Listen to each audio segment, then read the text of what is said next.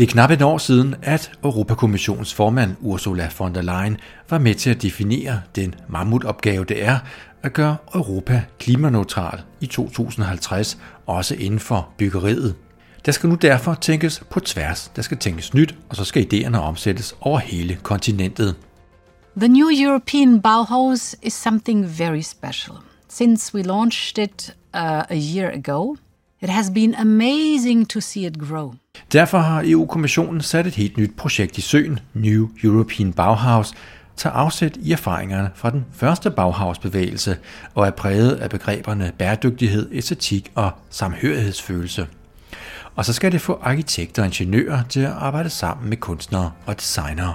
To make sure that our planet remains livable, we need the energy and the ideas of young talents. I dette afsnit af byens podcast skyder vi os ind på, hvad New European Bauhaus er for en størrelse, hvad kan det gøre forskel, og så skal vi høre nogle af de danske nøglepersoner, der allerede har kastet sig ind i projektet.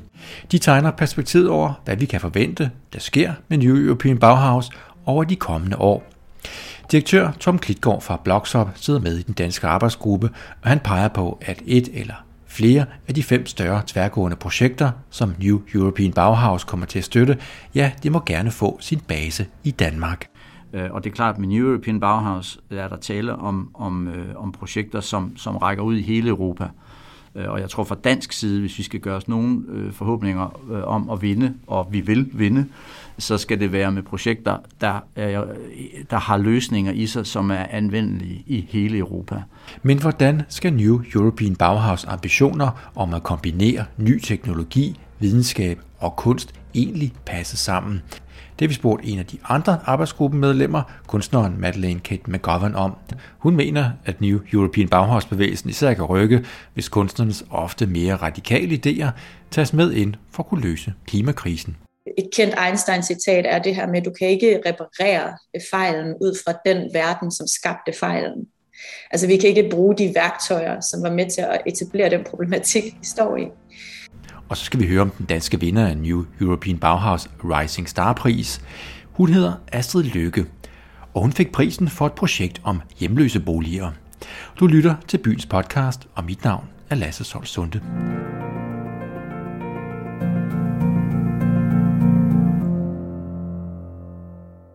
Den nye Bauhausbevægelse skal sætte gang i et europæisk renoveringsbølge og gøre EU førende inden for den cirkulære økonomi, sådan lyder et af målene.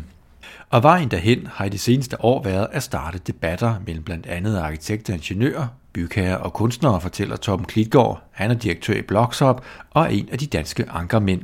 For snart skal klimadebatterne munde ud i konkrete projekter.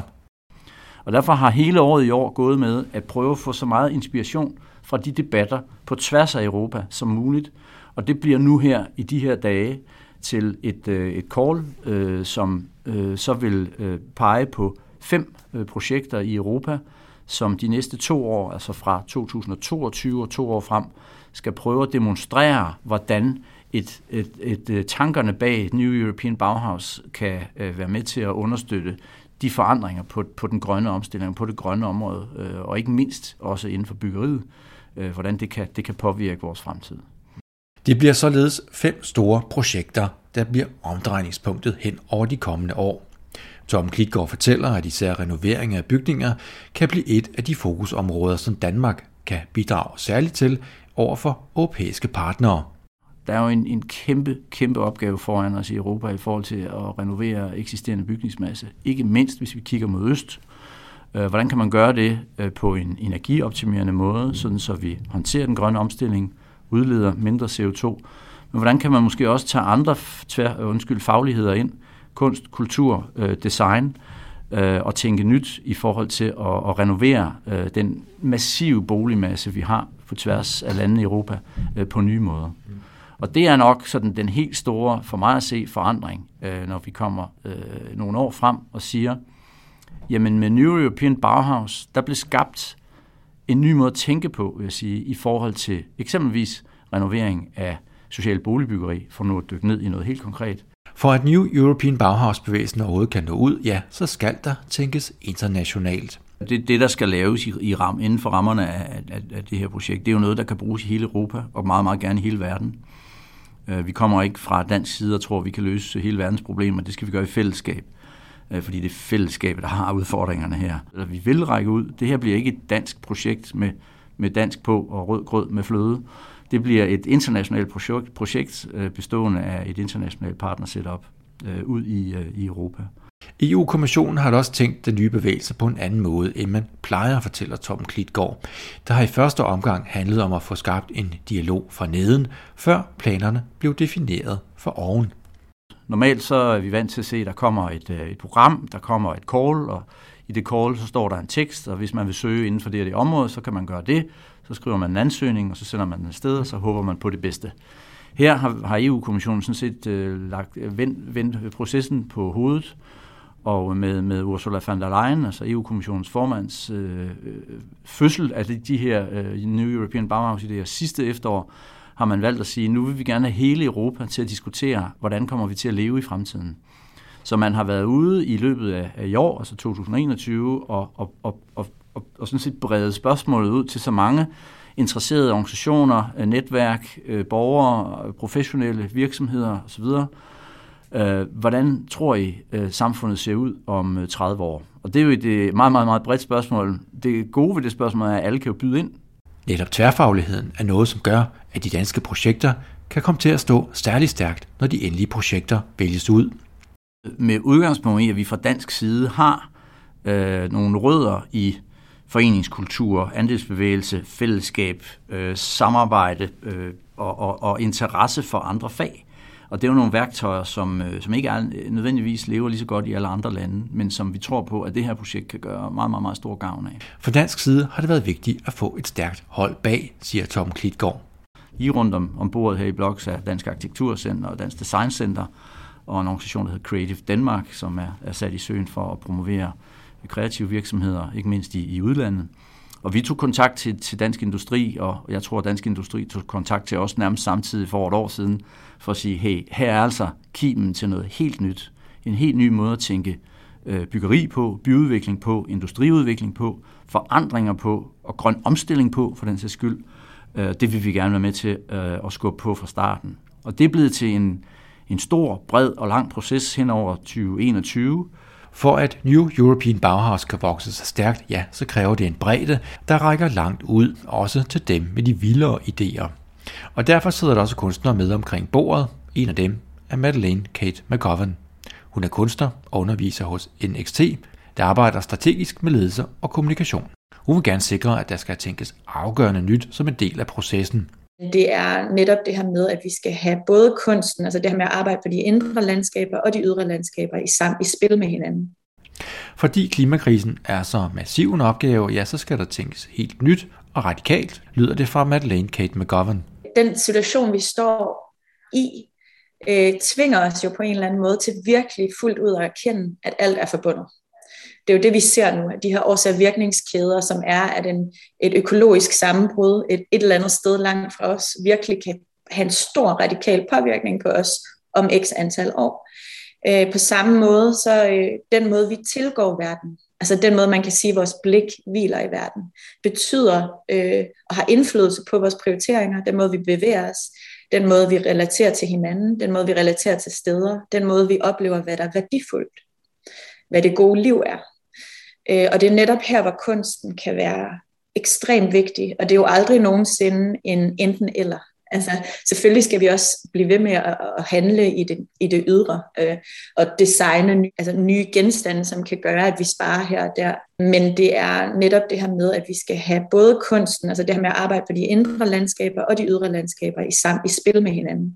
Derfor skal vi også åbne op for de store og vilde tanker, uden at vi nødvendigvis først skal tænke i penge og begrænsninger, fordi klimaudfordringen er så omfattende, så bør vi arbejde bevidst med det, som Madeleine Kate McGovern kalder det spekulative rum. I det spekulative, der kan man få lov til at teste øh, de mørkere aspekter af tilværelsen, og også selvfølgelig de mere øh, opløftende.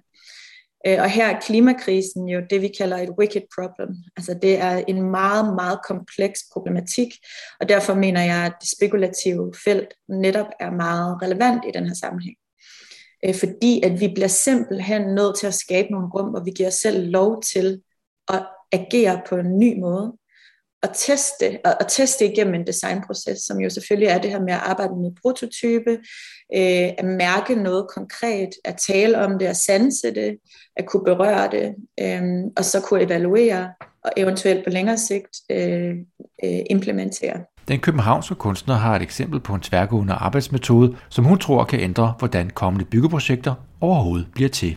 Og helt konkret i forbindelse med det projekt, vi kalder Stedets Væsen, så øh, i forbindelse med byggebranchen og netop at arbejde med øh, udvikling og øh, med kunsten som greb, så øh, er det, at vi tilgår et sted ud fra at være lydhøre over for stedet, i stedet for bare at pløje et nyt projekt henover og ikke have en sensitivitet over for, hvad stedet indeholder.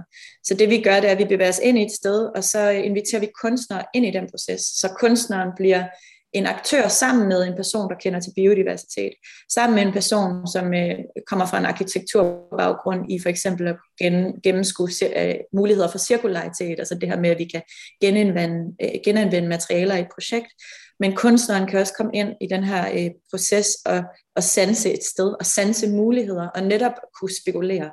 At kunne komme med nogle visioner for, hvad er det, vi kan gøre for det her sted, hvor, hvor vi så kan bibeholde en, en sensitivitet over for de fortællinger, som er her. For de, øh, for de øh, væsener, som er her, som, som, er, som ikke kun er mennesker, men, men de dyrerige, som også er her, de planter, som er her. Og så kunne præsentere nogle, netop nogle spekulative greb, hvor vi giver lov til, at stedet kan blive visionært. Madeleine Kate McGovern tror også, at det nye bevægelse, ja, den skal og kan afføde nye idéer. Jeg har haft så mange tværfaglige møder allerede, så vi kan bestøve på kryds og tværs. Og netop det her med, hvad er det, der sker, når en kunstner møder en øh, leder for en betonproducerende enhed. Ikke? Det er jo netop det, vi skal i gang i, de her øh, krydsbestøvelser. Og så tror Madeleine Kate McGovern, at skønheden, også i en social sammenhæng, kan være med til at definere, hvad den nye bevægelse skal gøre af forskel fremover. Det her med, at, at, at vi hedder New European Bauhaus, det helt centrale var jo netop også at forholde sig til det skønne. Og en ting, som, som noget, der går igen, det er, at folk nævner netop skønhed. Fordi det er vel det, vi måske kan sige, vi har til fælles, når vi kommer fra forskellige steder, at det er det, vi blandt andet også kæmper for. Sådan lød det fra kunstner og underviser Madeleine Kate McGovern. Direktør Tom Klitgaard fra Bloxhop tror, at New European Bauhaus kan komme til at smitte af på de mange kommende klimatiltag, som EU vil bruge enorme beløb på i de kommende årtier. Uh, Ursula von der Leyen, EU-kommissionens formand, sagde selv i en nylig tale, hun holdt her for uh, i september, at the new European Bauhaus is the soul of Europe. Og så kan vi jo næsten ikke komme længere op i, i højderne her. Kan man bare nå en lille smule af det. Det, der opnås igennem de projekter, vi, kan, vi står foran nu her de næste par år, det kan prale af og ligesom arbejde sig ind i EU's efterfølgende programmer, når vi snakker grøn omstilling, når vi snakker fremadrettede øh, missioner, forskning ikke mindst, jamen så er vi nået rigtig, rigtig langt. EU har ambitionen om at blive et klimaneutralt kontinent i 2050, og her kan Kimen fra de kommende New European Bauhaus-projekter være med til at flytte dagsordenen.